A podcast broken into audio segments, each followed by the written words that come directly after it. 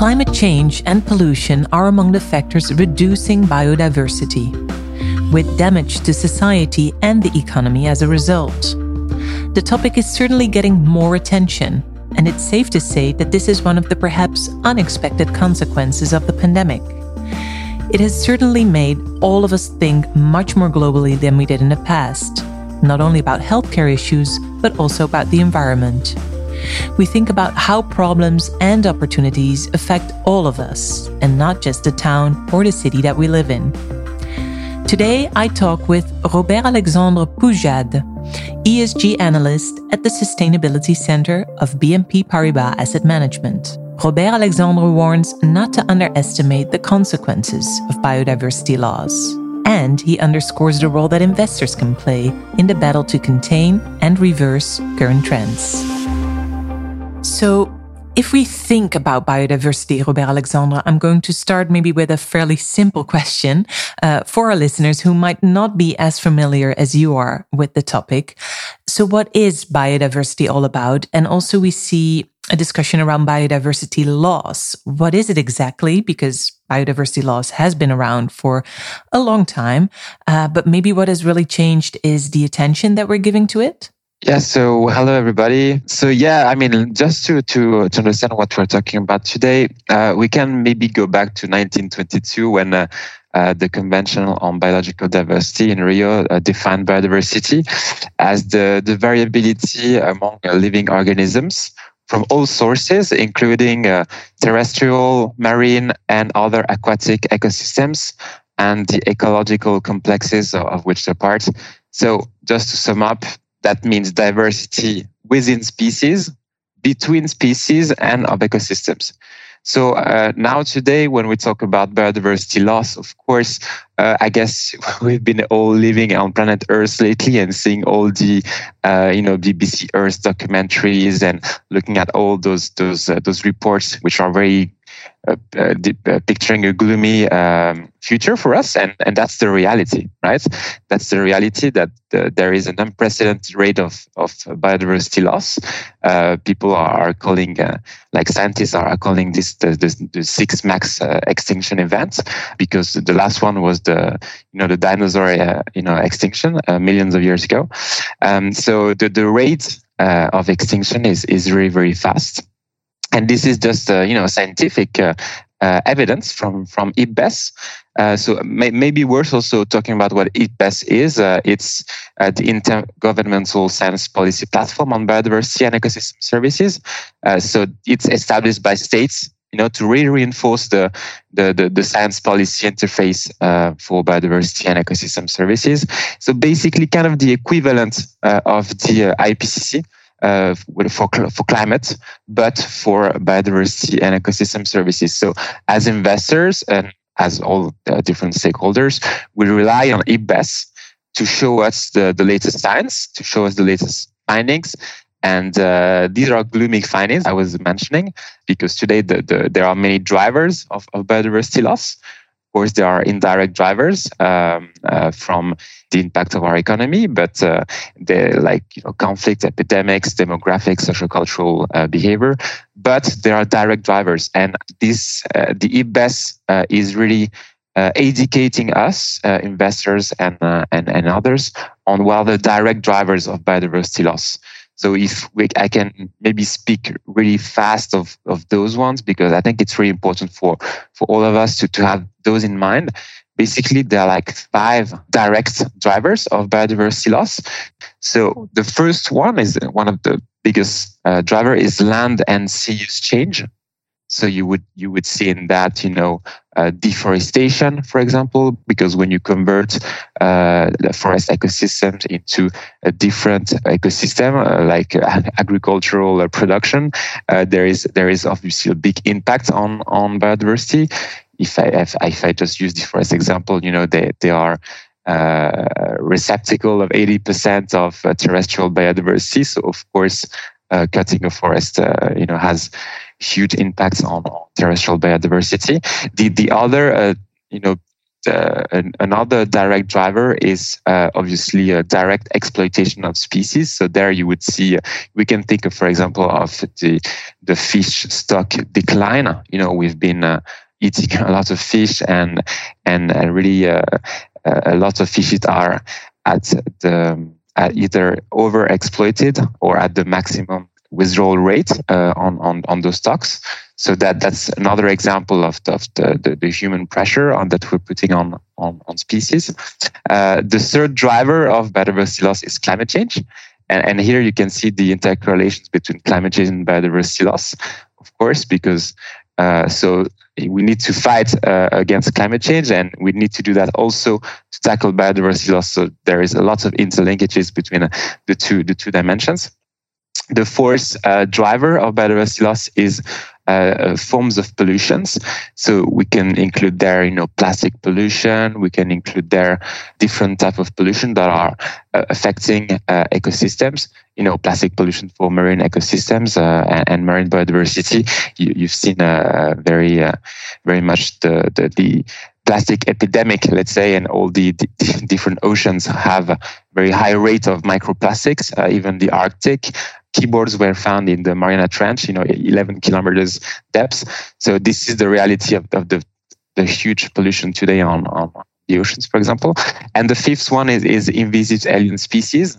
Uh, which is kind of hard to tackle from an, an investment perspective and, and, and to act on it um, because uh, uh, it's something a little bit less documented today, even though there's been a huge uh, improvement on, on understanding the cost for the economy of invasive alien species and, and the impact they are having on biodiversity.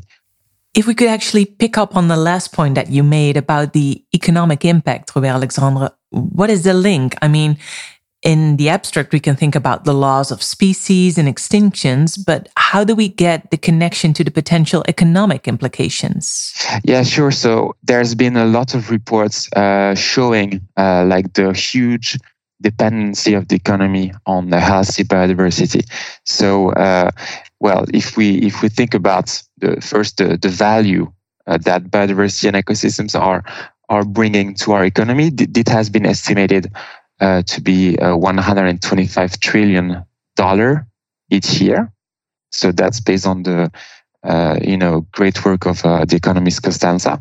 But there's been so many different reports, like the Dasgupta review, the, the, the late Dasgupta review uh, from um, that has been commissioned by the, the, UK government this year, is showing that we we are. Uh, relying on healthy biodiversity, and more than 55% of, of the global GDP uh, is relying on a healthy biodiversity. So there is, it's another incentive to, to protect what, what is out there, of course. Uh, and if you see uh, also uh, from uh, an, a sustainable development goal perspective, you know, uh, there are like 17 development goals that states and the private sector are, are trying to to to achieve. so access to better food, access to energy, access to health. So, you know, all, all those are uh, SDGs, and I'm sure you're familiar with those. Well, biodiversity loss is threatening 80% of the achievement of, of uh, the SDG sub-targets related to poverty, hunger, health, uh, oceans, and land.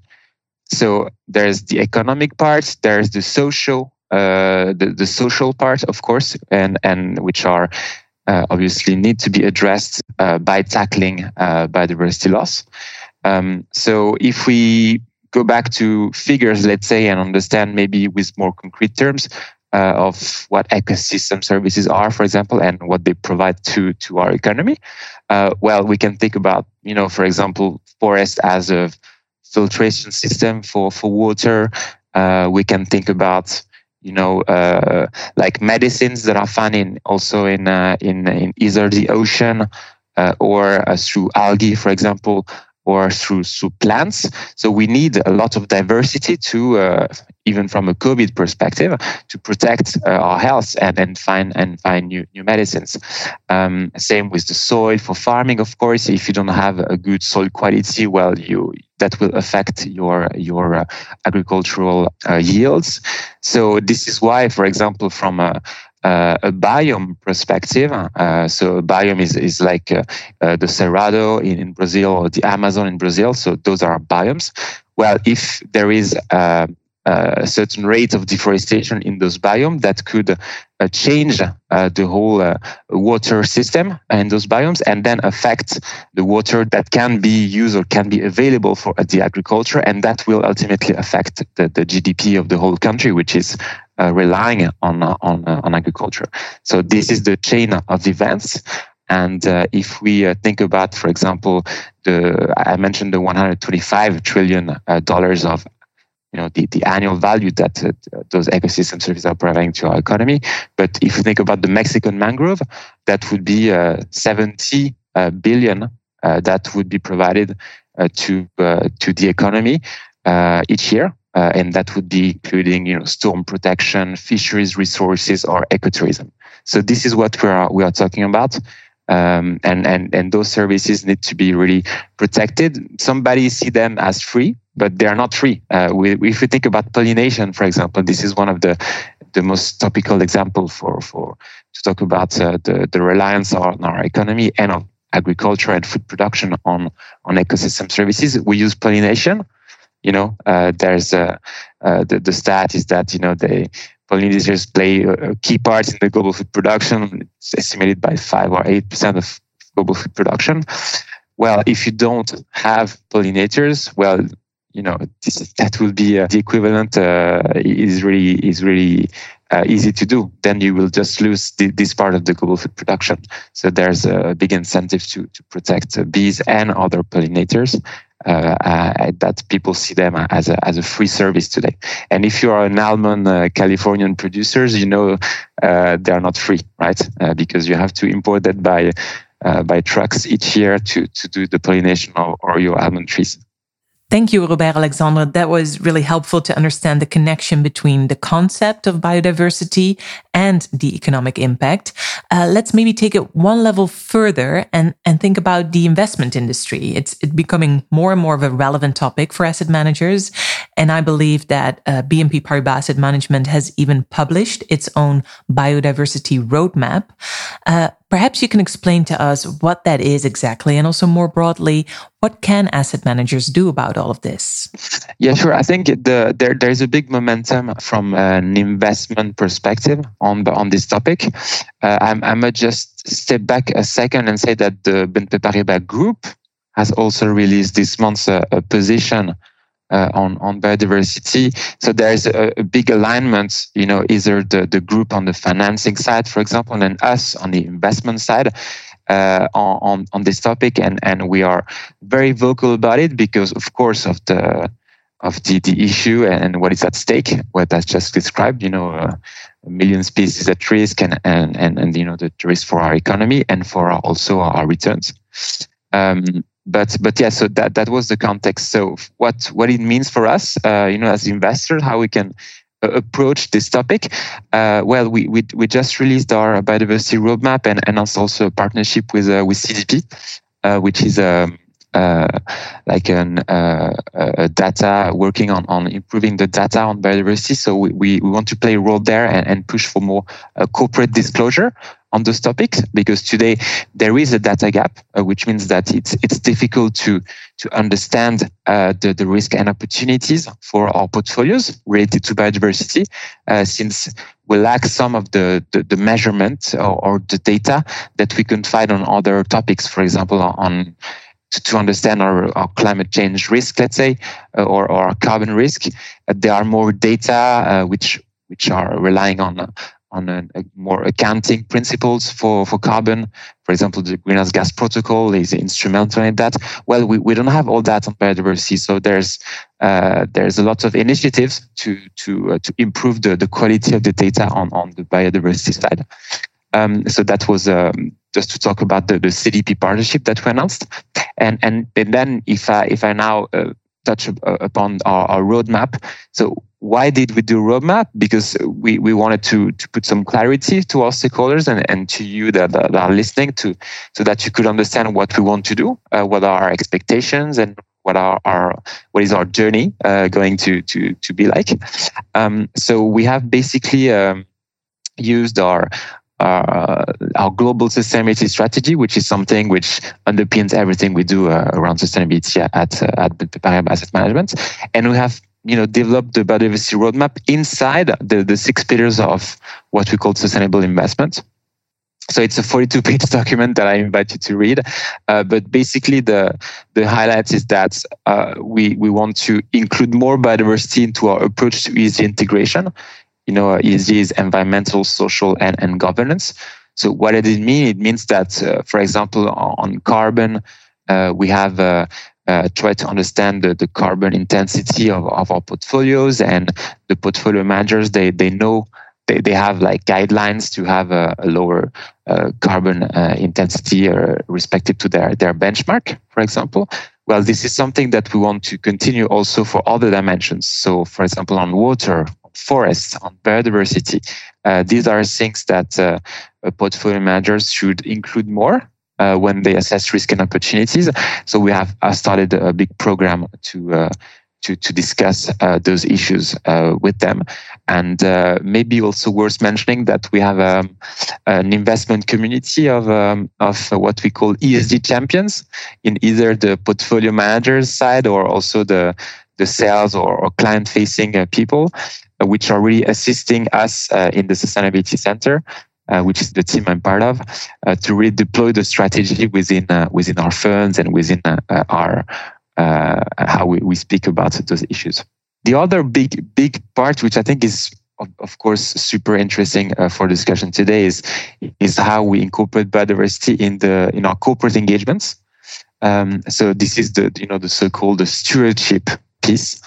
So we, as part of individual engagement, we already talk, uh, for example, last year with 35 you know companies on either forest or biodiversity issues. So pushing for more traceability in the soy and beef uh, industry, pushing for more adoption of biodiversity strategies in the financial sector, for example, with some banks or or uh, in, in the chemical industry. Uh, so that's something that we do. But there are another angle uh, on the stewardship side is what we call the collaborative engagements. So it's when you know investor collides with other investors and you know adding uh, uh, trillions of uh, assets under management to push for more disclosure or adoption of practices well we want to do that also on biodiversity and you might be aware of one of the the most visible uh, collaborative engagement today on climate called climate action 100 plus uh, where basically us and other investors talk with the 100 highest uh, emitters of greenhouse gas emissions in the world um, well, I think this is something uh, very, uh, you know, interesting because of the, it's a very high level, let's say, coalition. Well, it might be good to do the same on, on nature and push for more disclosure and, and adoption of uh, good uh, policies also on biodiversity. So we want to be active there. And another part, I think, is also on the policy making to try to influence like the achievement of a very good uh, target at, uh, at the international event, which is very important, which is called COP15 uh, at the end of this year in Kunming in China. Well, we, we hope there's going to be a, an agreed target to reduce biodiversity loss at this event. So we will push for a, right level of ambition. Uh, so this is something important to keep in mind. Uh, another, I think, topic, which is which is uh, also when I talked that the, the group, BNP Paribas Group, has put a lot of efforts uh, on this topic. Well, we, we rely also on them uh, to define, you know, what we call the sector policies. So there are some sectors with key biodiversity risks. We can mention the agricultural policy, for example. Uh, well, so we will we will need to continue our ongoing review of those sector policies and embed biodiversity uh, over time there is another uh, angle, which is uh, how we talk about that and how we understand those issues uh, in the investment community. Well, I think the podcast today is uh, is a good uh, testament of, of, that. It's also our role, you know, to, to talk about those issues and to give more visibility to biodiversity. And so, yeah, there is a podcast, there is video, but it's also a range of, you know, uh, private and public partnerships and collaboration initiatives that we participate in uh, I think it's it's uh, it's also our, our, role as what we call our future maker. We, we, we see ourselves as future makers and not future takers. Well, so this is uh, this is uh, what I was meaning by this is our role as as investors. Um, and and then you know there are the, the last two angles uh, of the roadmap would be uh, how we provide clients with solutions targeting at, solving biodiversity challenges. So you will see uh, funds uh, that are relating to that, but I won't spend too much time talking about about those. Uh, and, and, finally, we need to walk the talk, uh, right? Uh, because uh, I don't know if you you've seen all the the plastic, the single plastic phase outs, as you know, there's been in in the Paris office here, and there's been lots of efforts in all our offices in the world. So that's you know uh, some way that we can uh, increase employee awareness on biodiversity issues by, by showing that we try to be uh, as, as good as possible also on, on reducing our, our direct footprint on, on biodiversity, also working on you know our internal zero waste target. So that's also important in our, in our roadmap. I would like to thank today's guest, Robert Alexandre Poujade, ESG analyst at the Sustainability Center of BNP Paribas Asset Management, for his time and his insights. This podcast about biodiversity laws was offered to you by BNP Paribas Asset Management. For more information, please check out the BNP Paribas Asset Management website, bnp paribas intermediate-am.nl. For more articles and podcasts on thematic investing, please visit the special sections dedicated to thematic investing on the websites of Fondsnieuws and Investment Officer. Check out fondsnieuws.nl if you are based in the Netherlands, or if you are based in Belgium, please visit investmentofficer.be. This podcast presentation includes a discussion on current market events and is not intended as investment advice or an offer of products or services by BNP Paribas Asset Management. Please keep in mind that the information and analysis in this presentation is only current as of the publication date.